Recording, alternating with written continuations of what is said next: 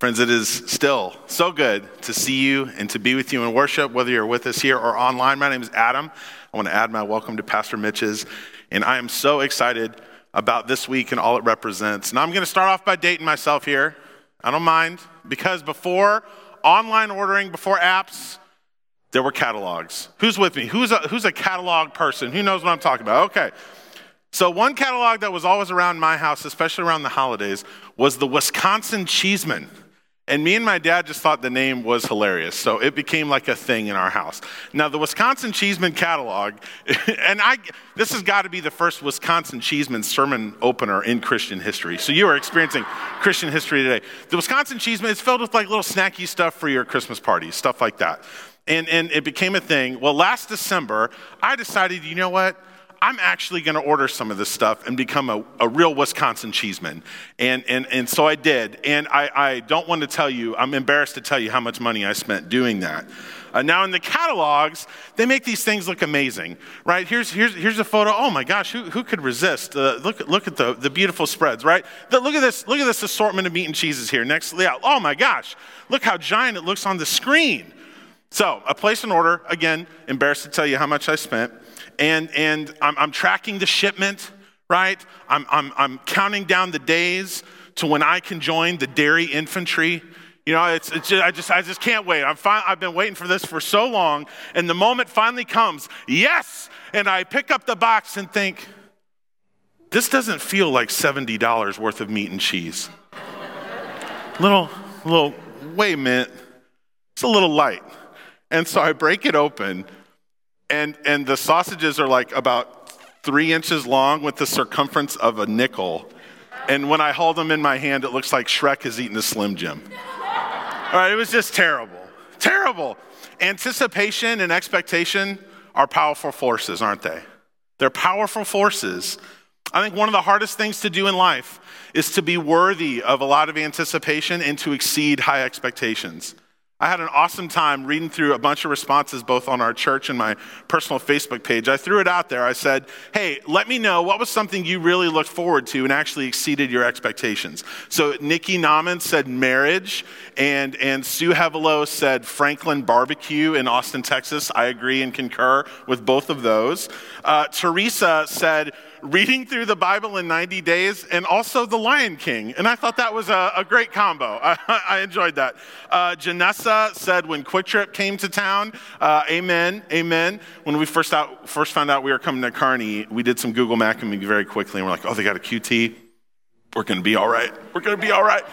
Uh, uh, let's see, uh, someone else said The Mandalorian, a lot of expectations around that. Derisa submitted the picture of uh, the biggest milkshake I've ever seen, and she said it was worth every penny, right? And, and so sometimes we have this, these rare experiences in life where our expectations are actually exceeded, but a lot of life doesn't work out like that. You ever pick up a new album from an artist that you love and you're like, uh, uh, or it's interesting to see the trend in, in television and movies. Like more and more and more, a lot of the Disney releases are going to uh, come out on Disney Plus. One, because they want your subscription, but two, because if they don't hit a billion dollar opening weekend, people are like, well, it's a disappointment. Like, not every movie can have a billion dollar opening day, right? Uh, or, or, if you're an investor, maybe the company's initial public offering or the IPO wasn't what you anticipated. Can you tell I've been watching Shark Tank at night? And, and I'm just scratching the surface. This is to say nothing of your expectations of, say, your first year of college or, or any significant relationship that you may have entered that may not be going so well. Right? Expectation and anticipation are very powerful forces. So, as we study God's word together today, we're going to see what Israel was expecting from Jesus and how he did or did not meet those expectations. And what I hope we'll discover together is that Jesus was less than what people anticipated, but is more than anyone could have expected. So we've been in our we've been 7 weeks into this long story short series and we're going over the whole Bible from Genesis to Revelation from the beginning to the end and each week we're looking at a particular theme. The Bible's a collection of 66 books written over by, by over 40 different authors over centuries. It contains lots of genres of writing law, history, prophecy, poetry, letters. So it spans genres, it spans authors, it spans continents, it spans languages, and yet it's all one story. The Bible is the story of God pursuing people to be in right relationship with Him. So each week we're going to explore a theme, and then we're going to invite you to dig deeper with us online. You can sign up for one of our groups. We're still going strong. We're going for several more weeks. You can find those on our website here. And I host a uh, live stream on Facebook every Tuesday night at 7. So if you've never done something like this and you're like, I don't know what they do at a Bible study, you can just watch. You, you, no, one's, no one will even know you're doing it unless you want to let us know. So I uh, would invite you to dig a little deeper beyond worship. So, if you need to catch up on this long story, this is a great week to do it because we're moving from the first half of the Bible called the Old Testament to the second half of the Bible called the New Testament. And we're looking at the coming of the Messiah, the promised one, a highly anticipated, long expected Savior of the people. So, in many ways, the Old Testament is fulfilled or it finds its culmination in the coming of the Messiah. That's a word that means anointed one. And so here it is in Hebrew Messiah, and there it is in Greek, which is translated Christos, which we translate into English. So, this is a couple different times today. We're going to talk about the Hebrew word that's a Greek word that's an English word. So, uh, it's, it's Christ is the word we wind up with in English. And so, for a lot of folks, they may not know that, that Jesus Christ, Christ isn't like Jesus' last name, like my last name is Musto. It's a designation. It's a designation. And we may giggle at that, but some folks may not have ever heard. So it, that, that's a title that G- Jesus the Christ, the anointed one, the Messiah. So, these last seven weeks, we've documented the struggle of Israel to be in right relationship with God. The people of Israel, from their humble beginnings with an elderly shepherd in the desert without a single descendant, to slavery in Egypt and emerging from that, to their struggle to be a kingdom amidst all the other kingdoms in the world and longing for a king and, and, and their disobedience to God in that process. And that led to their abduction from their homes into exile.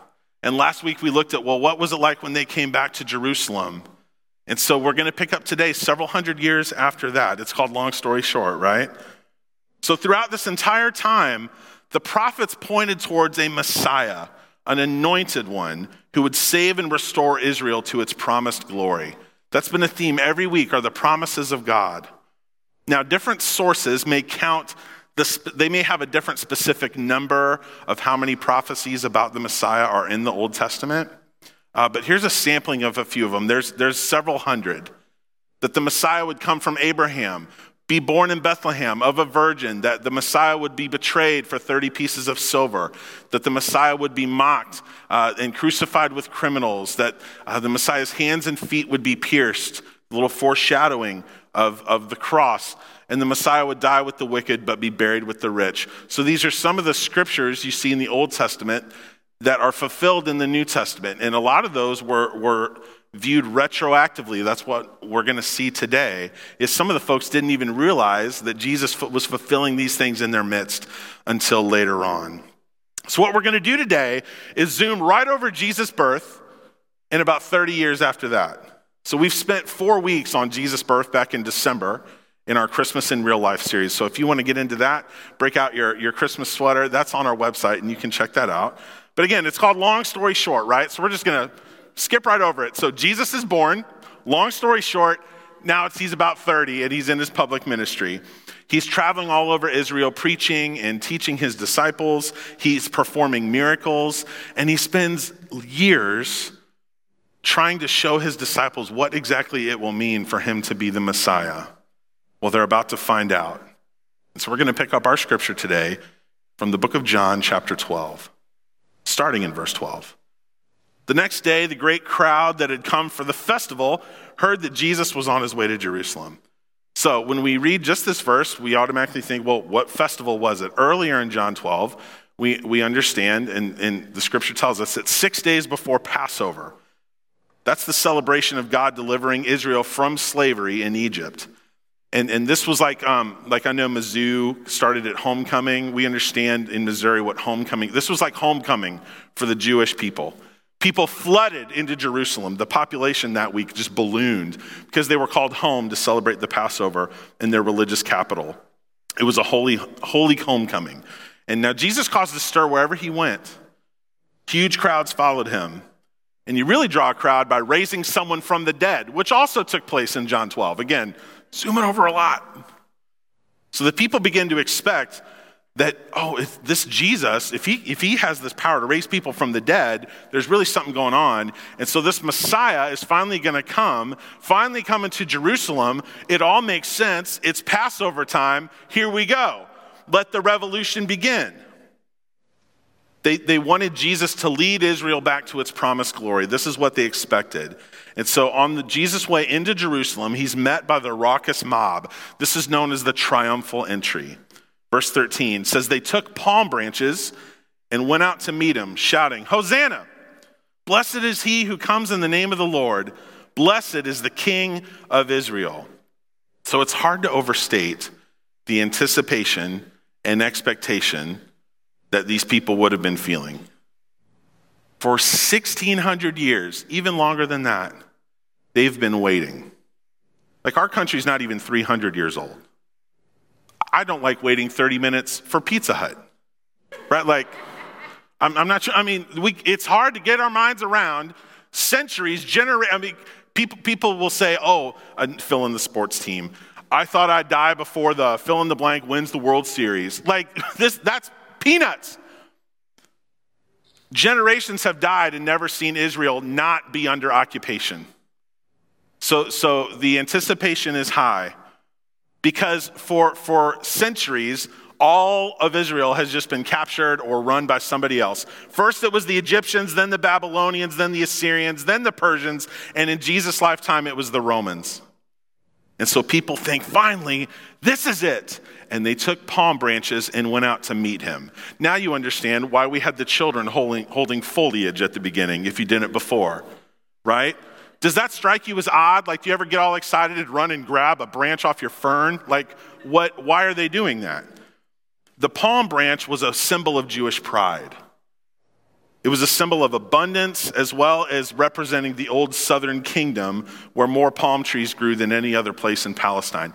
As Americans, now we may not have, I don't, I don't, want to get into all the religious association, but think of how we feel about like the flag and, and the bald eagle and combine those and you have the palm.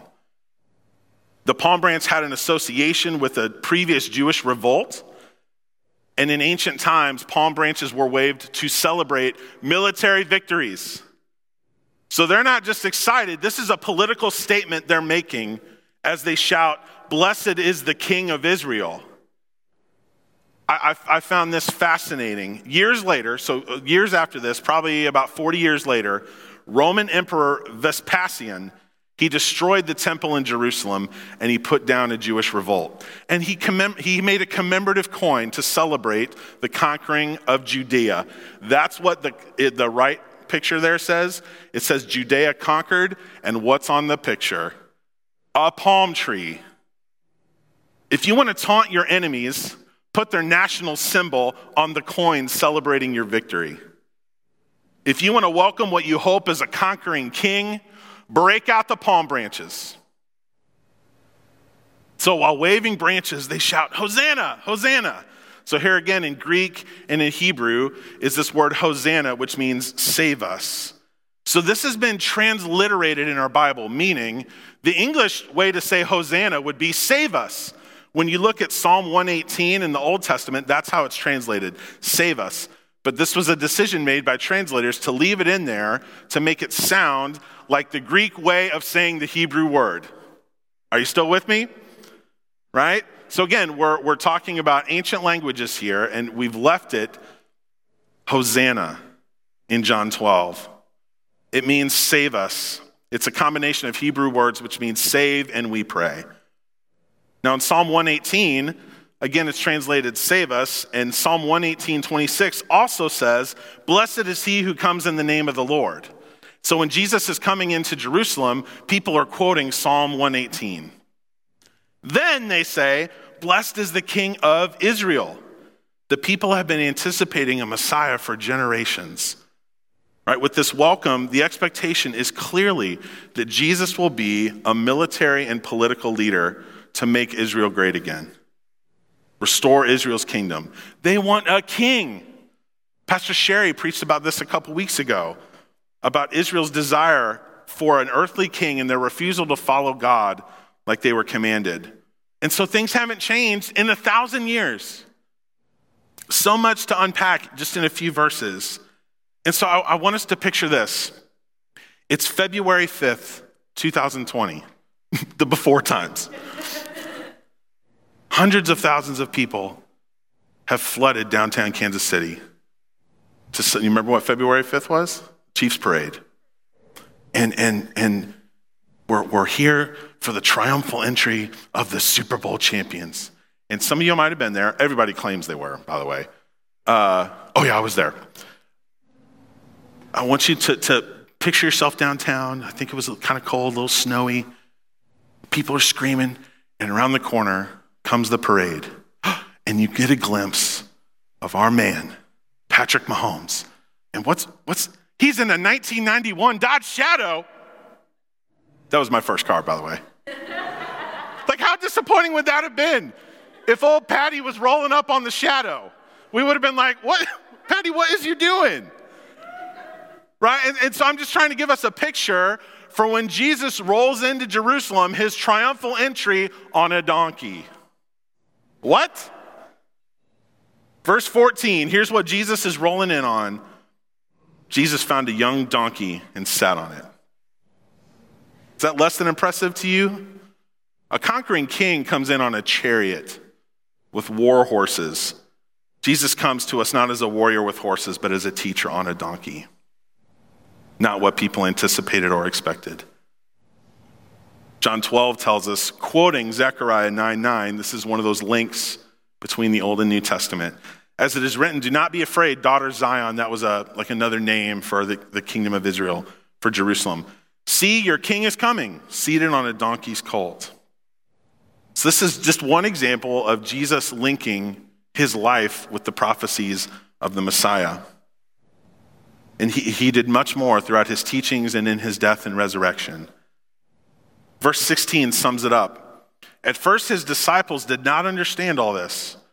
Only after Jesus was glorified, this is my um, parentheses here, only after Jesus was resurrected, glorified, did they realize that these things had been written about him and that these things had been done to him. So if you find all this a little bit hard to track with, so did Jesus' original followers. Some of this they only understood in retrospect. And people began to put the pieces together after they saw Jesus fulfill his mission of death and resurrection.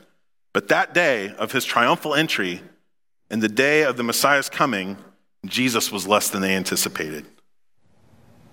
Because that same crowd yelling, Hosanna, save us! At the beginning of the week, you know what they were yelling by the end of the week? Crucify him.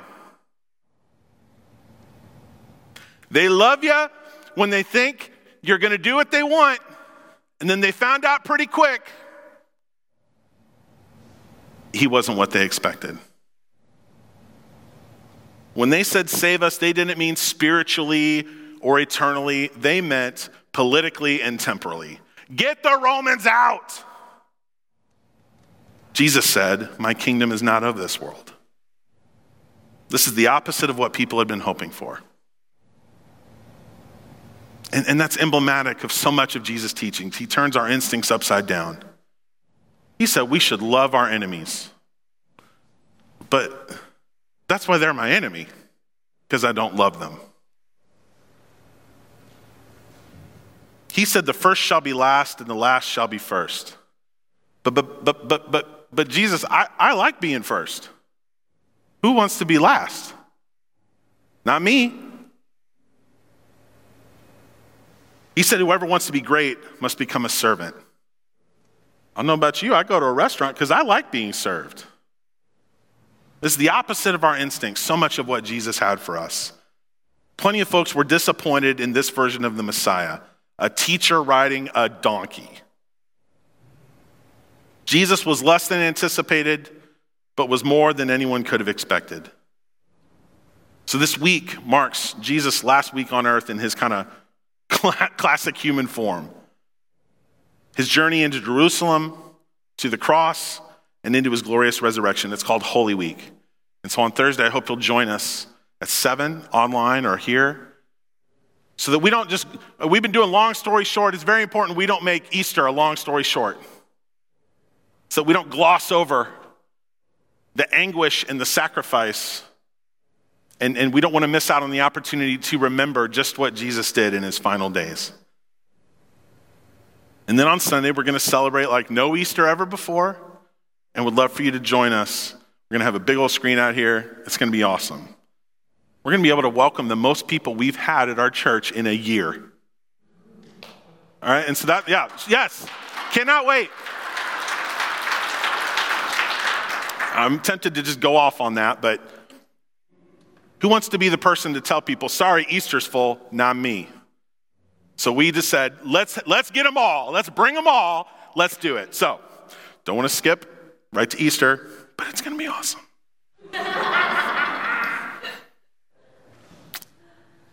I need to wrap up. I, I remember being at, I was at a party one time at my in law's house, and they had someone from their church, and they were like, I don't like, we had, Sarah and I had just gone to Good Friday. It was Easter weekend. We just gone to Good Friday service. I don't like Good Friday service. I mean, where's the joy? Someone said to me. And I'm like, well, that's on Sunday. So don't skip over all that Jesus did. Anticipation and expectation, powerful forces.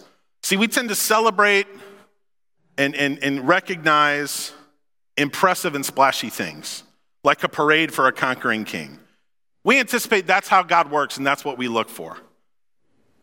Miraculous things capture our attention. Like, we really love dr- really dramatic testimonies and stories of faith. But that's not always how God works.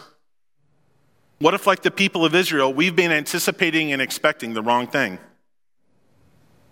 Jesus was on earth for about three decades before he did any of this. Nobody knew. I mean, that just blows, that tells you about everything you need to know about Jesus. He was around for 30 years in secret. Nobody had any clue who he was before this. He was born not into a king's palace, but in an animal stable, not from a place of prestige, but anonymity. Decades later, he didn't make his glorious entry on a chariot, but a humble donkey. How could God show up in your life if you didn't anticipate big, flashy things from God and that's it, but rather were brave enough to be faithful in small and quiet ways?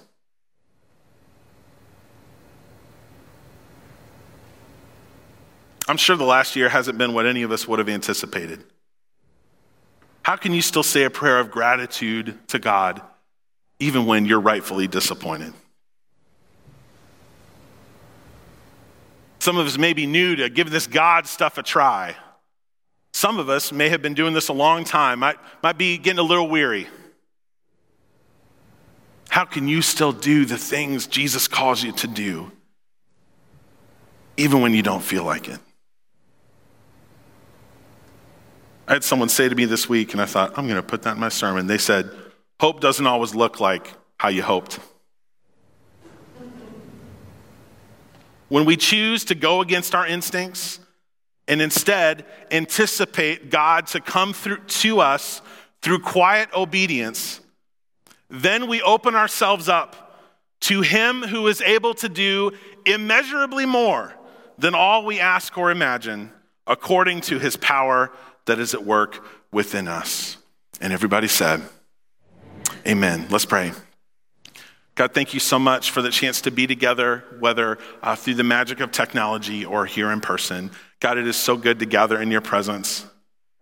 And it's so good to be reminded of how you came to us in ways that we could have never anticipated and might be even a little disappointed in. So, God, we lift up to you those disappointments in our lives. We ask that you give us peace to deal with unanswered questions or struggles that, that just continue on. God, help us to be faithful and obedient to you even when we don't feel like it. Help us to be perceptive of all the small ways that you are still working in our lives, small and big. God, remind us of your love for us as we go through this journey of Jesus' last days on earth, as we prepare for his sacrifice and his glorious resurrection. Amen.